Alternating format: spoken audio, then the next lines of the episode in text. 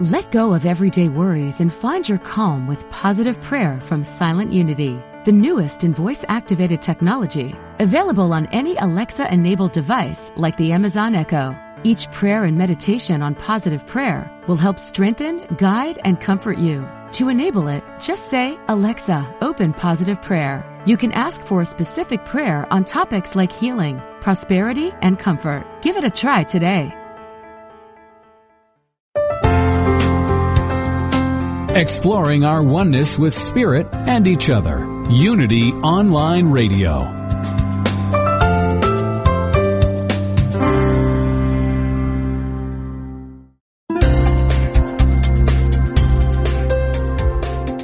Thank you for tuning in for this Unity Partner Program. Unity Online Radio partners with spiritual leaders from organizations whose mission and messages complement Unity's. We are pleased to bring you this program on Unity Online Radio, the voice of an awakening world.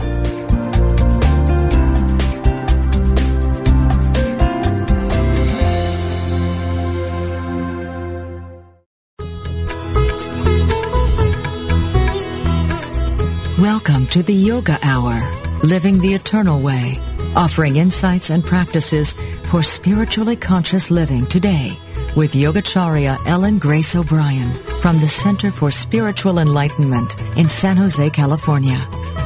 To ask questions or join in the discussion, email us at the yoga hour at unityonlineradio.org. Now, here's your host, Yogacharya Ellen Grace O'Brian.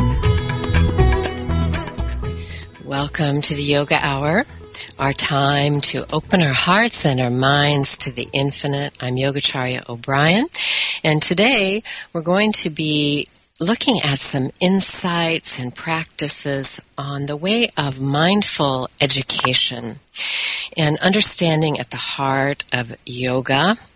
Uh, the practice of mindfulness or meditation is bringing our attention and our awareness really to connect with our essence of being, which is our spiritual nature, being restored to our original wholeness.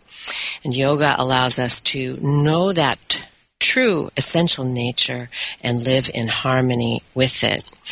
Um, you know, when we think about living yoga, living mindfully, one of the areas that now is just really capturing our attention is how we can share this great gift with our children. You know, what simple processes can we share with them that will contribute to greater well-being, um, help them reduce impulsivity and really stress in the classroom and other uh, parts of their lives. Um, our guest today is Daniel Rechtschaffen. He's the author of The Way of Mindful Education, Cultivating Well-Being in Teachers and Students. It's a powerful book. I want to say it's revolutionary and it's exactly what's needed um, to bring the kinds of changes that we're looking for in our classrooms today.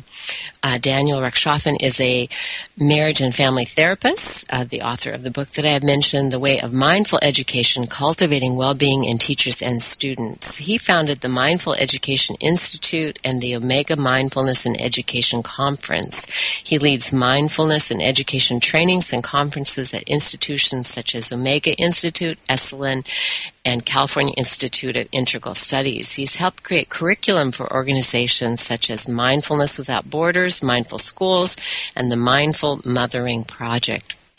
Daniel leads mindfulness trainings for schools and communities around the world and has taught mindfulness to high school basketball and baseball teams. And, and I understand now that this, uh, this is taking him around the world. He also has a private psychotherapy practice in San Francisco Bay Area. You can find out more about his work um, at his website, which is Daniel Rechtschaffen, and that's spelled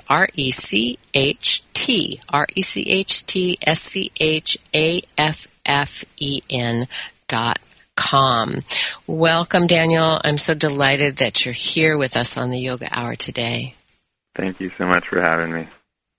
And uh, we should uh, walk our talk and begin our conversation with a mindful moment. So let's let's do that.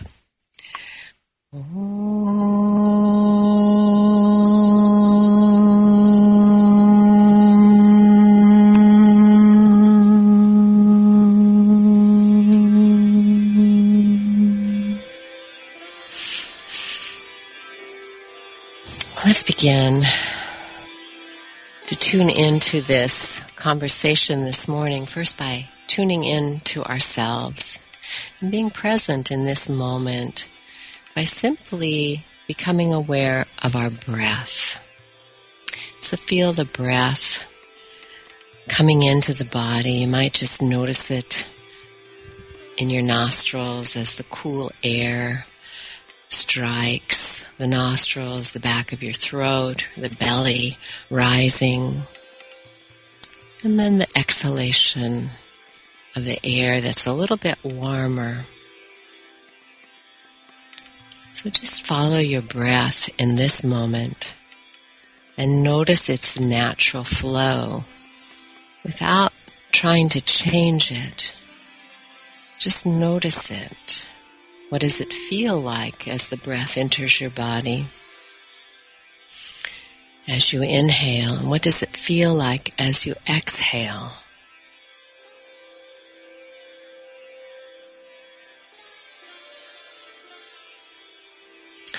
And as we breathe in, it can become our mindful prayer, just to feel that we are diving within, waking up, becoming aware of that one reality that is called by many names. The true self, God, the divine one, truth surrounding us and indwelling us. So we feel as we breathe in and connect that we are living and moving and having our being in that one reality.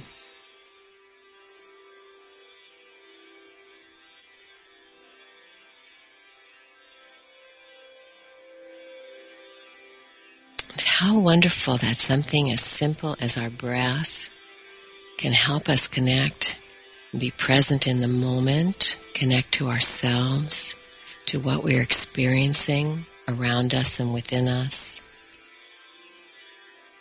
And as we stay with that for a little while, we begin to notice thoughts calming down and a heightened awareness. Very often peace at the very center of our being. So let's take a moment to invite that peace now to pervade our being and let's share that peace with all beings everywhere.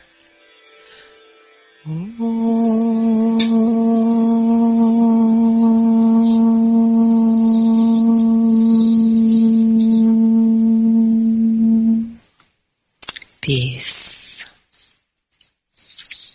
You know, when we look at the potential of mindful education, you know, there are some questions that come up, and we're going to uh, have the blessing of addressing those with Daniel this morning. You know, what are the qualities of a mindful teacher, and uh, what does a mindful classroom look like, and how can mindfulness be used to uh, support ourselves and those we uh, work with to have greater peace and compassion and um, you know something as basic as well how can we relax and heighten our attention all at the same time?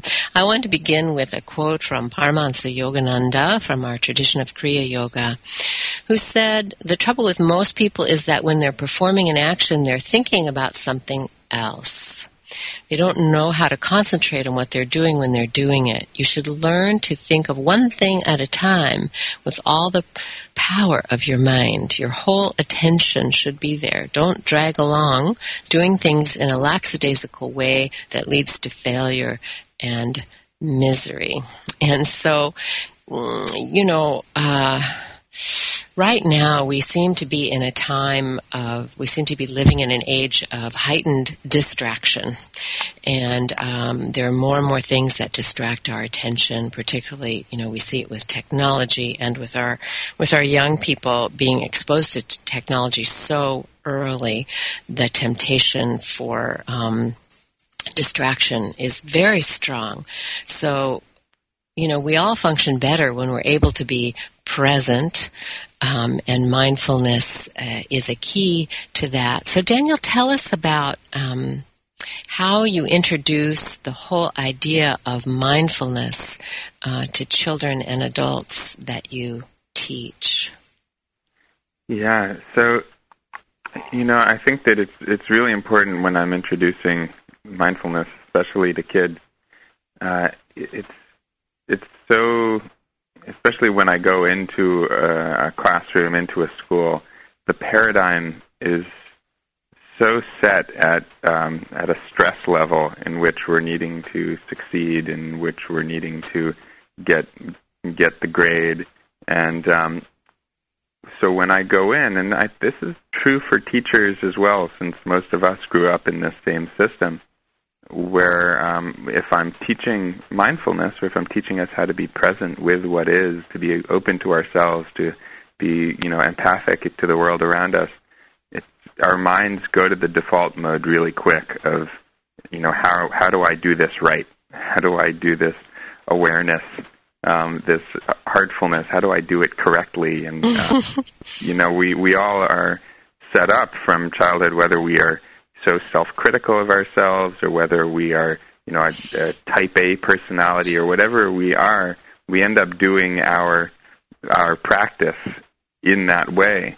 Um, so, uh, right from the beginning, what I want to do is I want to um, I want to play mindfulness instead of paying attention. I say that we're playing attention. I want to I want to introduce these practices both to, to kids and to adults in such a way that they're gonna enjoy it, that it's gonna be insightful for them. If I just go in, and I even see this very much um, with mindfulness teaching for adults, that that if I if people came in who didn't really know much about mindfulness and I told them to sit for 30 minutes and just focus on their breath, uh, a lot of that may be just an experience of frustration.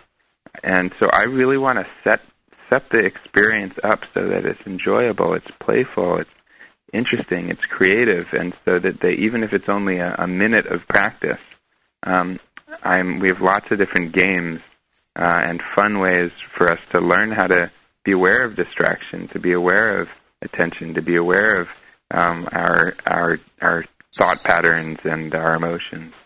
Mm. And you know, in, in, in this so powerful in your book, you talk about, um, in a way, you know, trying to describe what mindfulness is is is like trying to teach what fun is, you know. And I, and I think it's like trying to teach what love is or fun, you know, things that are are really um, inherently a part of our experience. And of course, when you know when we teach meditation, we teach that you know meditation is natural to our being. We actually meditate a lot.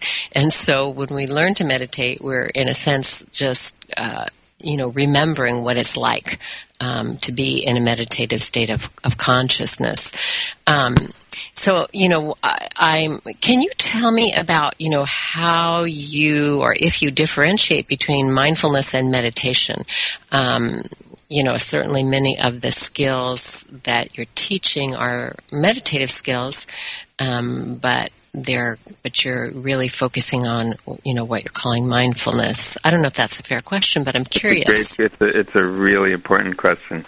Um, and I'm sure that we could talk about it for a while. Um, Good.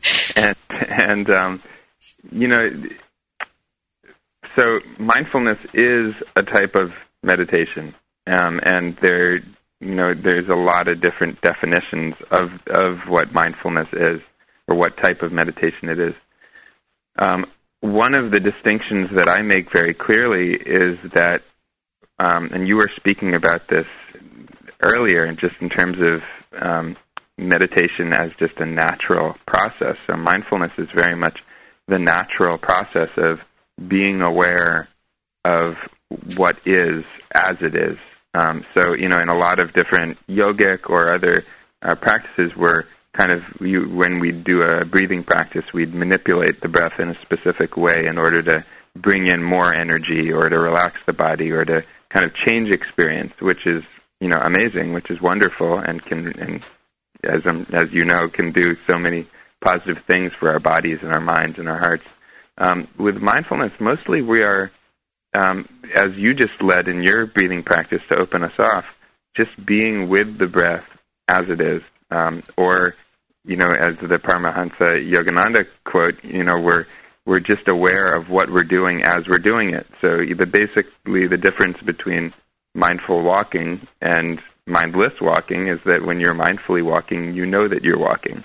The attention mm-hmm. is fully present to the feet, to the breeze, to whatever the experience is in the kind of somatic walking experience, or you're mindfully eating. It just means you're present to the experience of eating without trying to escape, without trying to, or, or at least noticing that you're trying to escape, um, watching the ways that, that the mind uh, does get distracted and really um, pulling back over and over again to the present moment experience. So there are a lot of meditations which are, um, you know, focusing on whether it's a mantra or whether it's, you know, a divine name or whether it's all different, you know, really specifically about, um, you know, connecting to the divine or all these different things which are wonderful and are amazing. Um, but mindfulness really particularly is is uh, this kind of visceral, present moment way of meditating, of being present to what is, which is why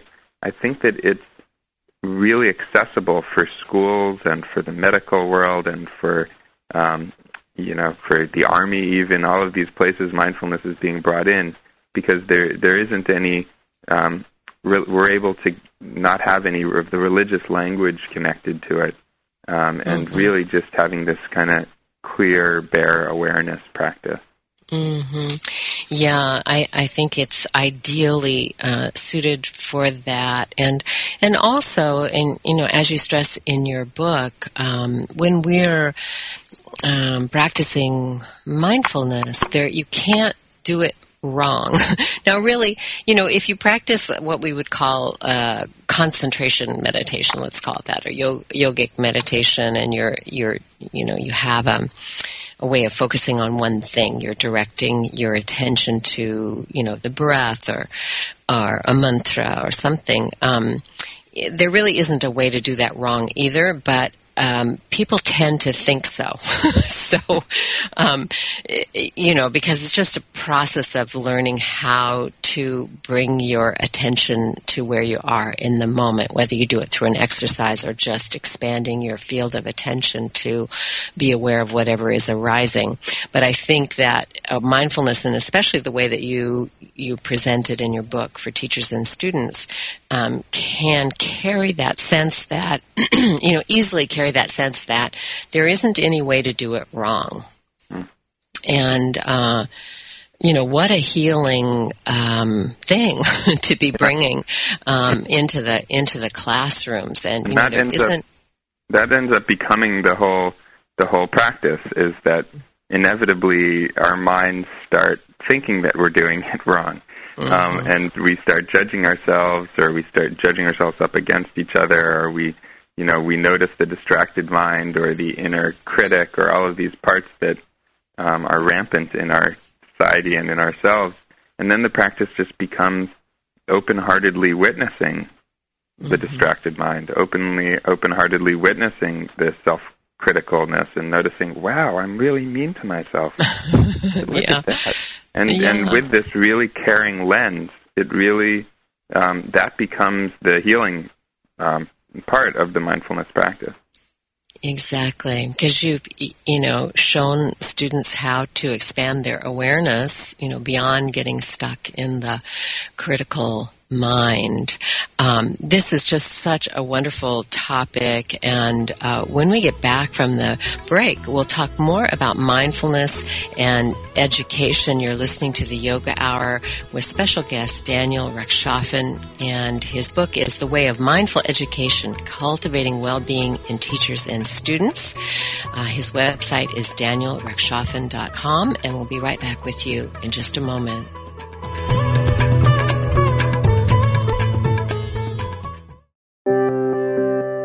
Wouldn't you like to share the programs that inspire you most with audiences around the world? That's easier than ever with mobile giving. Just text Unity Radio to 72727 and help us continue offering spiritual programs that change lives.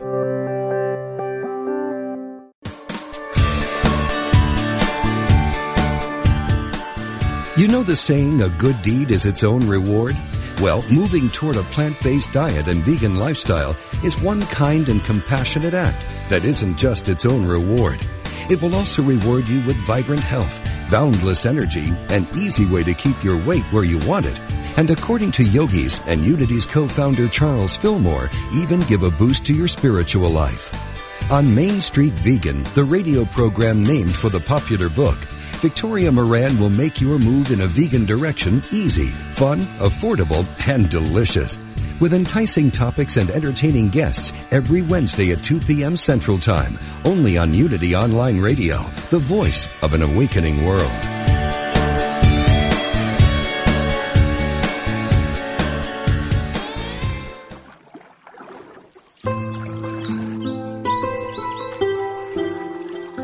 Base of all life is the infinite wellspring of Source, and each of us has a unique way of expressing that Source as an individualized soul. Do you enjoy the company of inspiring people who are living on purpose? Do you want to live joyfully attuned to your own unique soul expression? Host Reverend Kristen Powell welcomes you to join the gathering of souls who live this way.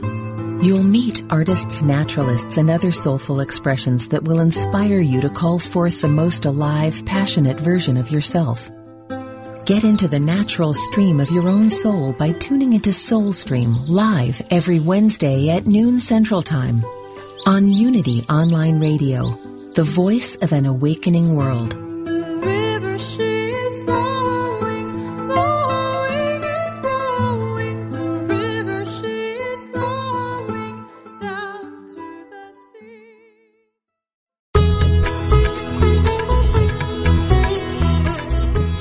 Listening to the Yoga Hour, Living the Eternal Way, with Yogacharya Ellen Grace O'Brian.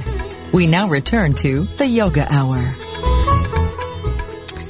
Welcome back to the Yoga Hour. I'm Yogacharya O'Brian, and our guest today is Daniel Rechtschaffen, marriage and family therapist and author of The Way of Mindful Education, Cultivating Well-Being in Teachers and Students.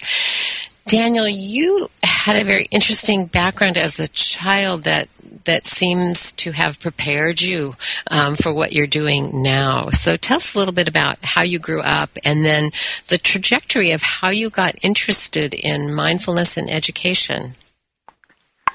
Uh, yeah, I um, I grew up at the Omega Institute, which is a um, kind of holistic learning center in Rhinebeck, New York, and um, my parents actually uh, founded the center in the late 70s, um, and it was it was quite an experience. I just kind of assumed that everybody's that everybody uh, had you know a similar experience when you're a kid. You just are nothing seems strange to you. So for me, having yogis twisting their bodies in knots and having you know Ram Dass as kind of an uncle figure of mine, and having um, you know shamans and um, you know, Shaolin monks and all these people around all the time. That just that was my upbringing, and it was um, and it was it was it was profound. It was very very beautiful to be able to to be around it. One one of the interesting things for me is that even though I, I grew up with all these meditation masters and um, yoga teachers and all these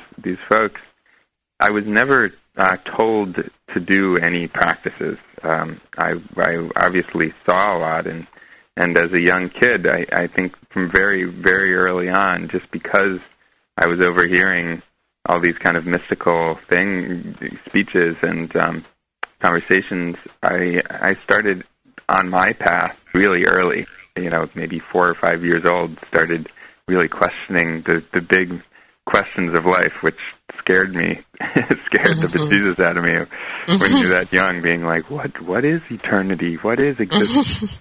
um, and and luckily, I had uh, some some very amazing people for me to be able to ask questions to, um, and to to be in this inquiry from mm-hmm. from a very early stage, mm-hmm. and um, yeah, so it was it was a lovely it was a lovely experience to be able to have that, and and at the same time there was always I write in my book about this. There's always a bit of a, a split for me because I went to regular public schools and um, grew up on some level in just kind of a regular American childhood, um, and then I also had this other kind of split life where I was at Omega and talking to to these to teachers about what is the self and what is the soul, and um, and and it took me a long time to figure out how to to find that to merge those two streams of me, the kind of everyday American me and the um, kind of soul me. Mm. And, and I think that's actually you know really took me to when I you know growing up you know going to college I stud- really was studying philosophy and going to psychology school and traveling in India and living in different, um, you know, meditation centers and doing all of this work of really trying to understand how do we, how do I merge these two in myself? How do I live a life in my society where I can really talk about what's about the most important questions, and then mm-hmm. from that, really starting to work with. You know, I worked as a school therapist for uh, a long time, and really started you know, seeing, of course, every human being on the planet has an inner world, has a, a spiritual side that usually is not recognized by the um, teachers or often by even parents. And so my real interest became how do I pay forward some of that gift I was given by being mm. growing up in Omega? How do I create a, and help create an atmosphere in schools where kids are really seen where kids are um, given access and tools to to understand what's really going on inside of themselves and and in in the world because I mm. I wasn't given that at all in my mm-hmm. in my school experience and mm-hmm. I didn't know how to I would try to have conversations about spirituality with uh you know in in class raising my hand and I would get very strange looks from my teachers and from my peers. So um, I'm I'm really wanting to. That's that's really why I started this work. It's so beautiful, and, and you know, there. I think that for for most of us, that's the way it comes together. You know, our dharma. You know what the seeds are there in our youth. You know, and it's just like a flower opening. It's so beautiful, and as you describe your story and as you tell it in your book, you know, I I, I love the image that I have of you as a, as a young boy in your hip hop clothes you know, you were talking about getting the getting the outfit, you know, like trying to figure out how to fit in, and um, and you know how to bring those those worlds together. And you know the questions that you had of course i think are questions that all children have but um, you know, we just have not been uh, so good across the board of giving them a way um, to reflect, you know, and and to connect and to ask questions that are really important. Um, you know, we tell kids um, all the time, you know, to be quiet, to pay attention, you know, to don't do certain, you know, don't do certain behaviors, and um, but yet you know, we're kind of short on telling them and showing them um, how to do the things that you know we're asking them to do. We want them to be quiet. We want them to pay attention. Want them to settle down. But mm, for the most part, nobody tells them how to do that other than sit in a chair. And of course, we all know you can sit in a chair and your mind, um, you know, can just take you right out of it. So, um, you know, I really like uh, what you're doing in terms of giving teachers and students practical tools. Yeah, and that's definitely we we really start with that premise. You know, you can we tell kids to pay attention over and over again, but we don't teach them how. We, we tell them to you know not to hit their sisters, but we don't tell them how to be with you know to develop impulse control. We tell them you know all of these different aspects, and um, you know there's a, a whole movement kind of uh, alongside mindfulness in education, which is the social emotional learning mm-hmm. um, mm-hmm. movement, which is is you know an older is around for about 30 years or so, and is doing really beautiful work, and is in a lot of big school districts around the um, the U.S. and um, recently, a lot of those social emotional learning uh, groups and schools have been have been taking a lot of the mindfulness trainings to heart and have been weaving them into their work because uh, as my my colleague and friend Linda Lantieri, who's one of the people who, who really started that movement, uh, she's really clear that you can you know you you do all of these wonderful ways to teach kids emotional intelligence or about emotional intelligence and about how to be speak kindly to each other and about all these things but if it's if it's just kind of head up if it's just about you know telling kids once again this is how you're supposed to be or you know this is how to be a good person without introducing themselves to their own inner world and saying this is you know like hey let's explore. Of course you want to be nice. Nobody likes being mean.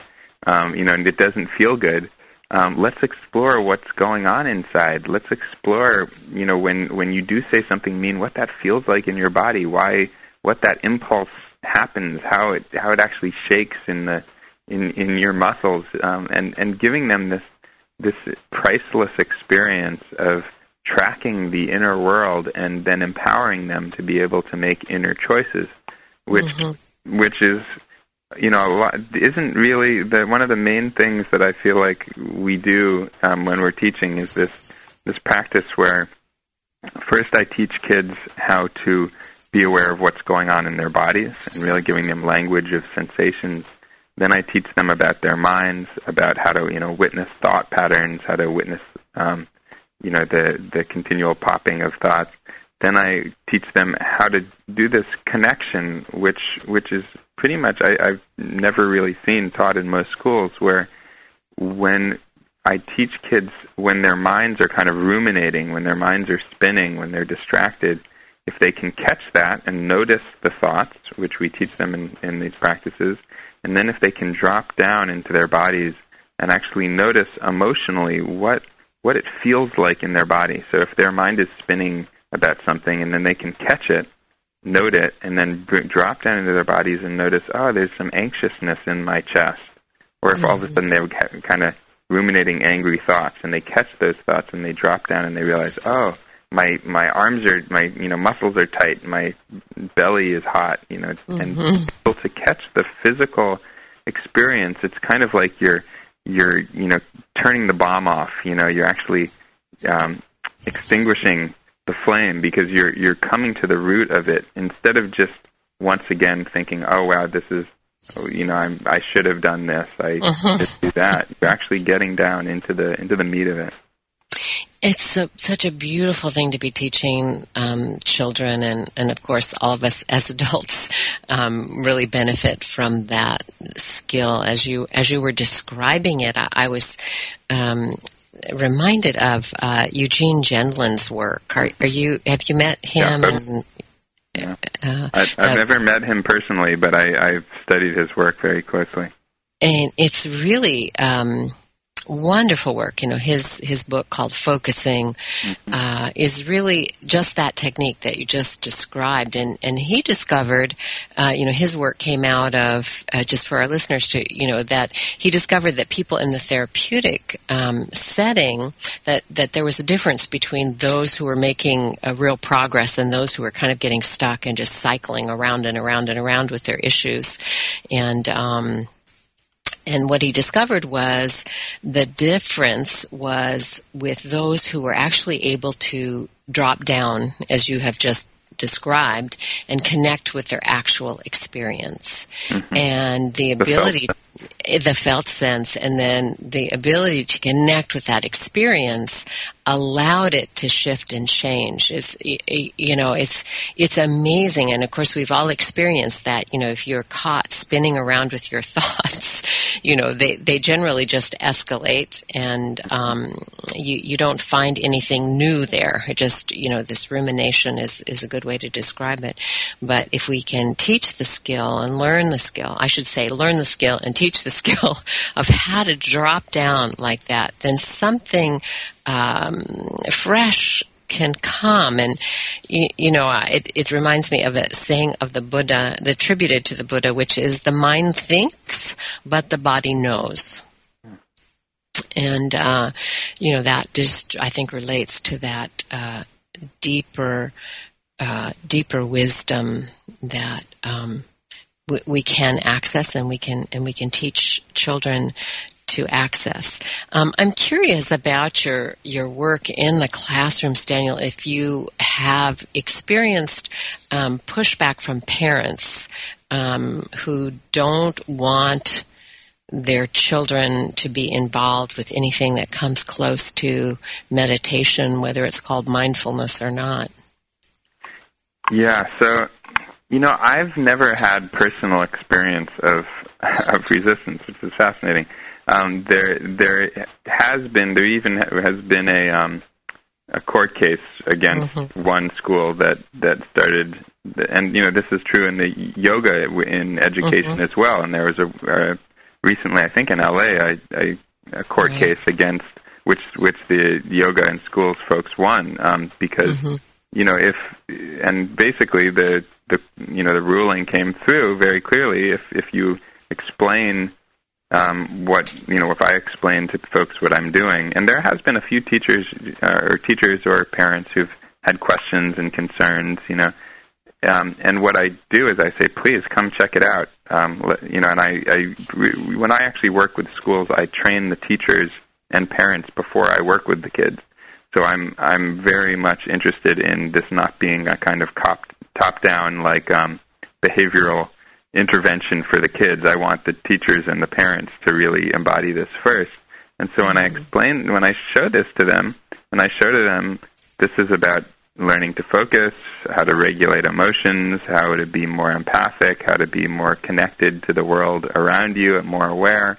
Um, it's all just these very, very basic human capacities that we're developing, and these um, also amazing with mindfulness the the level of scientific rigor that's backing all of it up. Mm-hmm. Pretty pretty quickly, I've mm-hmm. everybody who I've who's had any type of questions or has realized, okay, yeah, this there isn't any any spiritual, religious, real language involved. This is this is about you know human capacity building.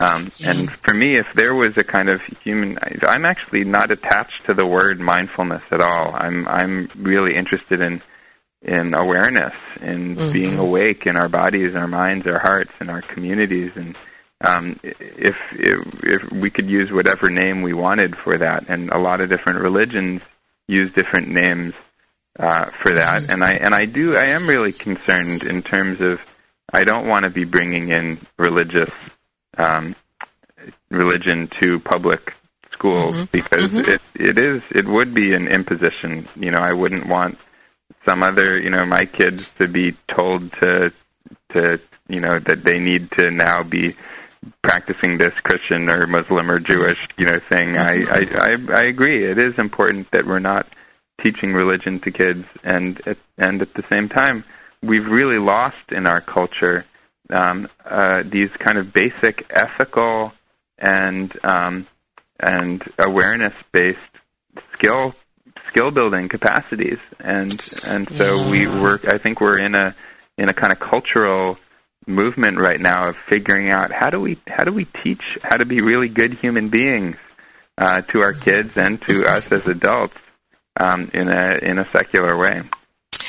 And you know, um, I'm I'm I'm so aware of the high level. I have uh, you know one daughter who's a teacher and two little granddaughters in school, so I'm very aware uh, at a personal level of the school system and the stress that teachers and students are under. You know, it's uh, especially in California with all the budget cutbacks, and you know, one of the things that's happened in public schools is so many of the things that helped children have a more spacious time um, a way of focusing their attention that wasn't based on academics, you know, have been removed from the schools. They've been cut. So no more music. Um, in a lot of schools, the music programs have been cut, or you know things like poetry, or um, you know drama, or and you know even now they're taking um, cursive out. and so, you know, these were some of the things that, you know, like for me as a as an adult and as a child highly introverted so to have an opportunity you know for those kinds of um, things that would allow me just to have a break, you know, um, and to, to focus within were really important. So when we come back um, from the break, Daniel, let's let's talk about what a mindful classroom looks like. You're listening to the Yoga Hour, and our guest today is Daniel Rechtschaffen, marriage and family therapist and author of The Way of Mindful Education, Cultivating Well-Being in Teachers and Students. His website is Daniel Rechtschaffen, R-E-C-H-T S-C-H-A-F-F-E-N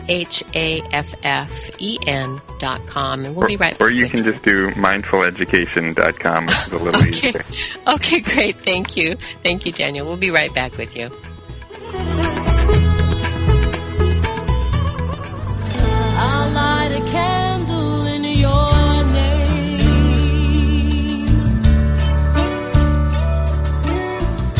Just like life, grief is a journey, not a destination. Whether it is loss of life, relationship, security, or simply the process of change, have you given yourself permission to begin your journey of grief?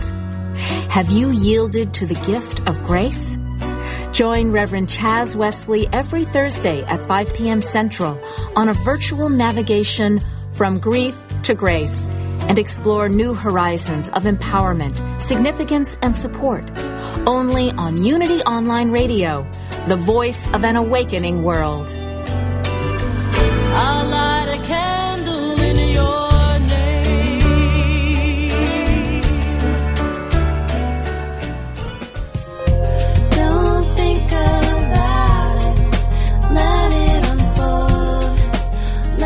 When you truly understand the laws of the universe and live a life based on these profound and unwavering truths, then your dream life starts today. No more waiting, no more wandering. If you're ready to let go of the striving and move into the allowing, you're ready for everyday attraction on Unity Online Radio. We study the teaching of Abraham given to us by beautiful Esther Hicks so we can release confusion for clarity, exchange struggle for serenity, and have the time of our lives today. Join host Ray Zander every Friday at noon Central Time, 10 a.m. Pacific on Unity Online Radio for Everyday Attraction, where the law of attraction gets real.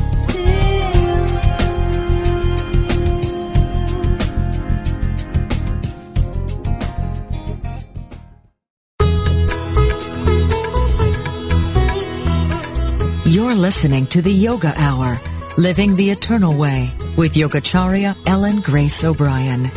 If you have a question, please submit it via email at the yoga hour at unityonlineradio.org and we will respond. Now, back to the Yoga Hour. Welcome back to the Yoga Hour. I'm Yogacharya O'Brian, and I'm joined today by Daniel Rechtschaffen. And he's written a powerful book um, about the way of mindfulness in education. And uh, I want to say how much I'm enjoying the book and that the book has a beautiful mindful quality about it. Um, you know, there's some books that have good content, but they're hard to read. and, and, and, Daniel, your book is really uh, reader friendly. You know, I, I found that um, I could just really get a sense of what you were talking about, and uh, it gave me hope. Really, your work gives me hope. Um, so tell us what you've seen in terms of mindfulness in the classroom. You know, if we if we wanted to think about what a mindful classroom would look like, what does it look like? Um, so it can look so many different ways. It can look as many ways as there are classrooms out there, and I'm very interested. A lot of different schools contact me asking me to come and consult or help them create a more mindful learning environment. And I'm I'm really interested in doing that in an organic way. Uh, I don't want to have this cookie cutter um, kind of curriculum or this cookie cutter thing of you know mindful classroom looks like this, and if you're not doing it this way, then um, I, I really want it to be because every single classroom, the demographic is different, the teacher is different, the um, the physical layout of the room is different. Uh, so I could give you, I can give a few examples of the ways people like my my fr- some friends of mine, some colleagues um, who have an organization called uh, the Holistic Life Foundation in Baltimore. I feel like are doing this amazing job where they, uh, um, Ali and Atman Smith and um, Andy Garcia, they grew up in inner city Baltimore and then after actually studying a lot of yoga, um, came back and started teaching mindfulness and yoga in the class in the classrooms, and um, have also one of the things they've done that I, I love is that they've trained all of these young folks from um, from the schools who now have grown up and are now becoming the ones who are going in and teaching. And they mm-hmm. actually have these rooms in a lot of the different schools in Baltimore now where they have these kind of like uh, mindfulness rooms where mm-hmm. in, where kids instead of uh, you know being sent to the principal's office, they kind of self-refer themselves to the mm-hmm. to the mindfulness room, which is a really potent piece of this work. So when we talk, we can think about um, kind of teachers as the kind of external regulator of a kid. The kid starts acting out, they send them to the principal or send them home or whatever it is. What we're teaching the kids to do is to notice when they're, you know, at about a seven on their stress meter or a five or whatever it is, and they can actually say to the teacher, "Hey, teacher, I need a I need a break right now. You know, mm-hmm. I, I in in five minutes you're going to be sending me to the principal's office. So why don't I send myself uh, to this kind of stillness regulation room? In in younger classrooms, um, I have a lot of um, classrooms that I recommend to put in a kind of peace corner where you know the kids go to the corner of the room where they've kind of helped set up a space where there's you know different type of soothing toys and um, you know different uh, kind of cushions that they can sit on and um, maybe art materials that they can go use where they can actually go and regulate and find stillness and then come back mm-hmm. to be able to learn rather than the kind of um, usual level of, of stress um, mm. And so there's there's a lot of I've, I'm working right now with a school in San Francisco that I've been working for a couple of years, um, and what I always do is is and it's hard to do this with a lot of schools because schools have such a little amount of time and money. Um, but what I always start with is for almost the first entire year I just was working with the teachers. So one thing that you would hopefully see in a mindful classroom, or I would say the the most hopeful thing you would see in the mindful classroom is that you would see your the teachers being more attuned to the students, being more relaxed, being more um, compassionate to all the needs and aware of the needs of each kid. Um, that that I think, even if the teachers, we have all of these amazing curricula that have been developed to teach the kids in different ways, whether it's teaching them through hip hop or teaching them through art or teaching them all of these fun ways. But I think the the most important thing is having the teachers in this very present state. And often I've seen classrooms really change, really um, the kids really shift without them, you know, us even teaching them mindfulness mm. lessons, just from the teachers um, teaching from a very different way. Uh, it makes so much sense, of course. I mean, we, we understand that you know, when we're in an environment with somebody who's stressed, that's contagious. Mm-hmm. And, you know, when we're in an environment with somebody who is uh, more relaxed and open, that's contagious too. And of course, you know, teachers are under phenomenal stress in our school systems today, and a lot of that, you know, is pointed to this, you know, getting the test scores up and, you know, all the time that they have to put into preparing students for tests and, um, you know that does so much to raise the stress level uh, you know in the classrooms and um, and I know here in the in the area uh, where I'm living there's also great diversity in the classrooms you know there's students coming in um, who speak uh, different languages you know, and who have very different cultural backgrounds in the mix in public schools. And um, so I would think that you know, mindfulness is is one way, you know, that you can touch into the universal um, experience that children have. That's going to be beyond, you know, the academic rigor and, uh, uh, you know, beyond the um, the whole thought process. So it, it, seems ideally suited for that as well.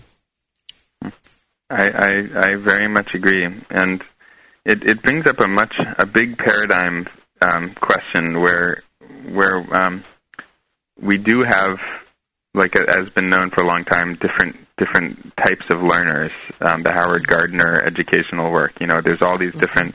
Whether you're a kinesthetic learner or whether mm-hmm. you're um, uh, each of these different ways that we learn, we learn different ones. Each of us learn better, and then there's also, as you're saying, there's different um, there's different literal languages being spoken or understood, and then there's different kids with different types of trauma or stress that you know they need to be related to in such a way that they're actually going to be able to receive the information rather than being shut down, um, which is often the case if you you know your walk to school was one that you had to be hiding or you know um, or you had to be you know scared for your life.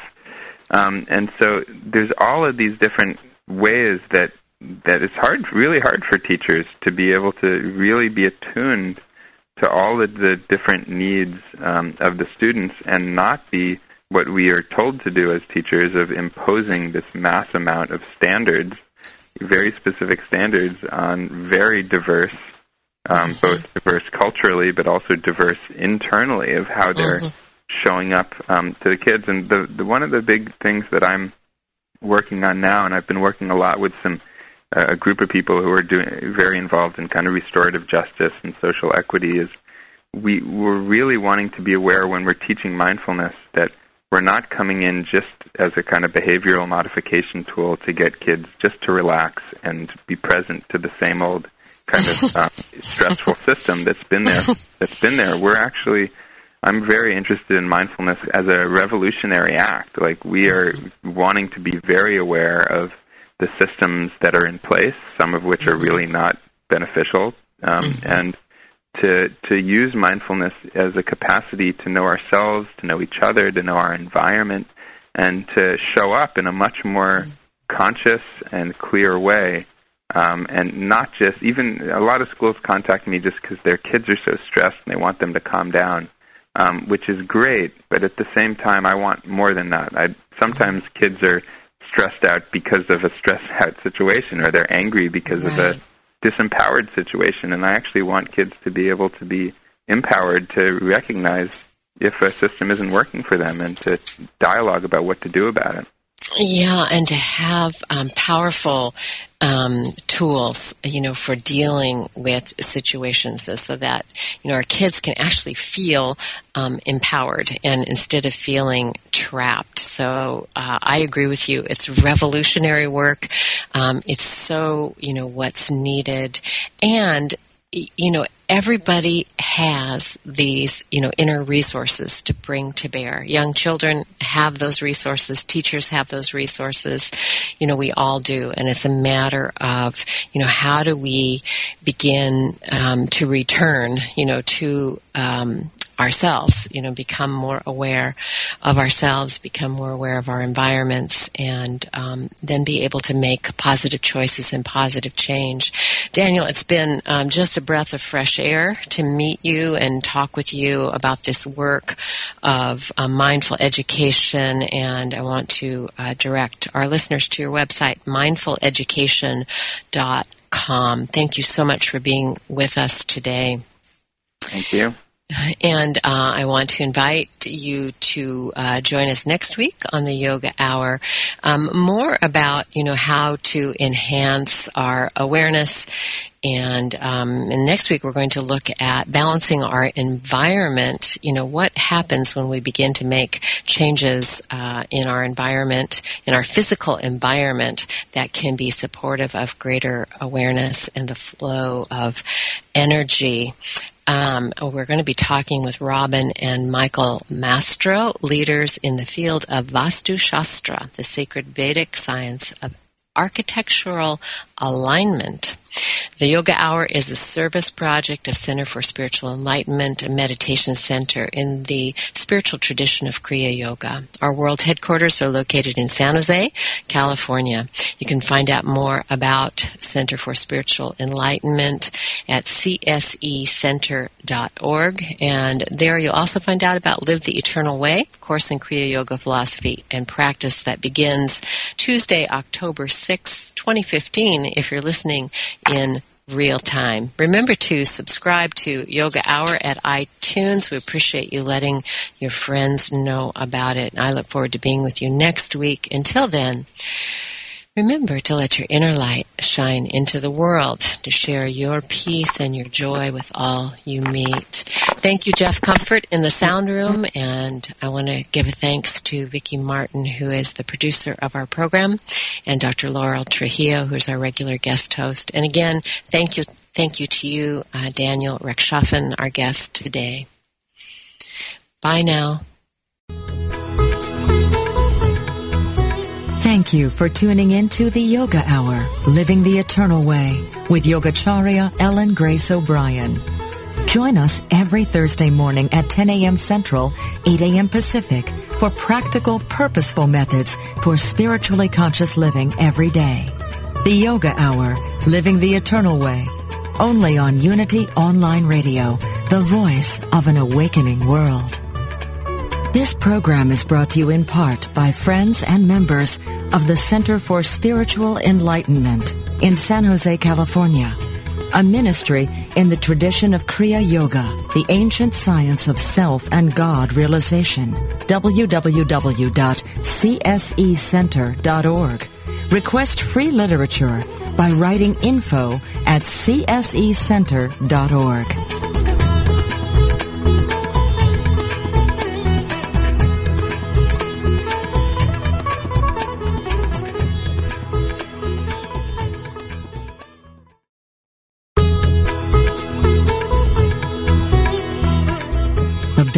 of spiritually conscious living start now.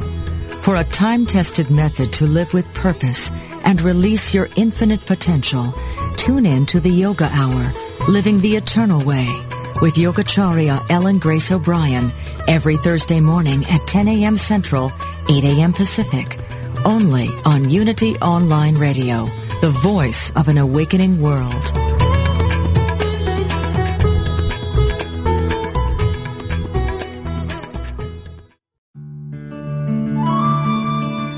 Inspiration only takes a moment. Reverend Dr. Thomas Shepherd shares this from his book, Good Questions. We are here to learn, grow, experience, savor, exalt, cherish, create, and to use our connection with that mind to make safe decisions. We are here to share, to be fruitful, and to multiply the good over and over again.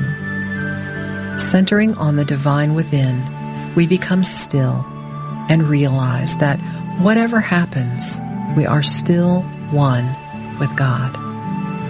This meditative moment is brought to you by Unity.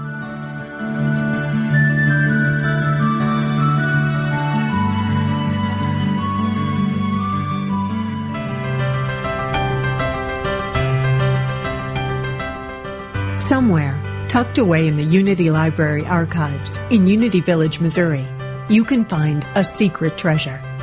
They are the scripts from Unity co-founder Charles Fillmore's early days on broadcast radio.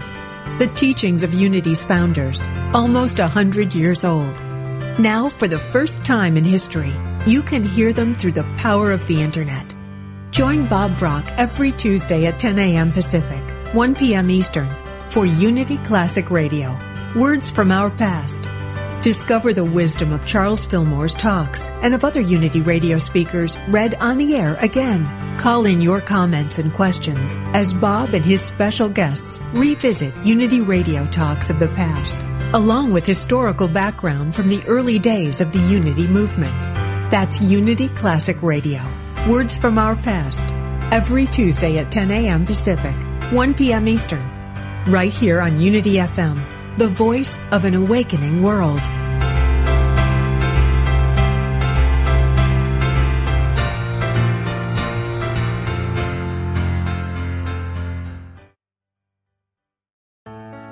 Let go of everyday worries and find your calm with positive prayer from Silent Unity, the newest in voice activated technology, available on any Alexa enabled device like the Amazon Echo. Each prayer and meditation on positive prayer will help strengthen, guide, and comfort you. To enable it, just say, Alexa, open positive prayer. You can ask for a specific prayer on topics like healing, prosperity, and comfort. Give it a try today.